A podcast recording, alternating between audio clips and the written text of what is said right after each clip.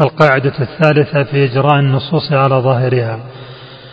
وفي النصوص واجب إجراؤها في ظاهر كصفة نمرها من غير تحريف وتعطيل ولا كيف ولا تثبت له مماثلا.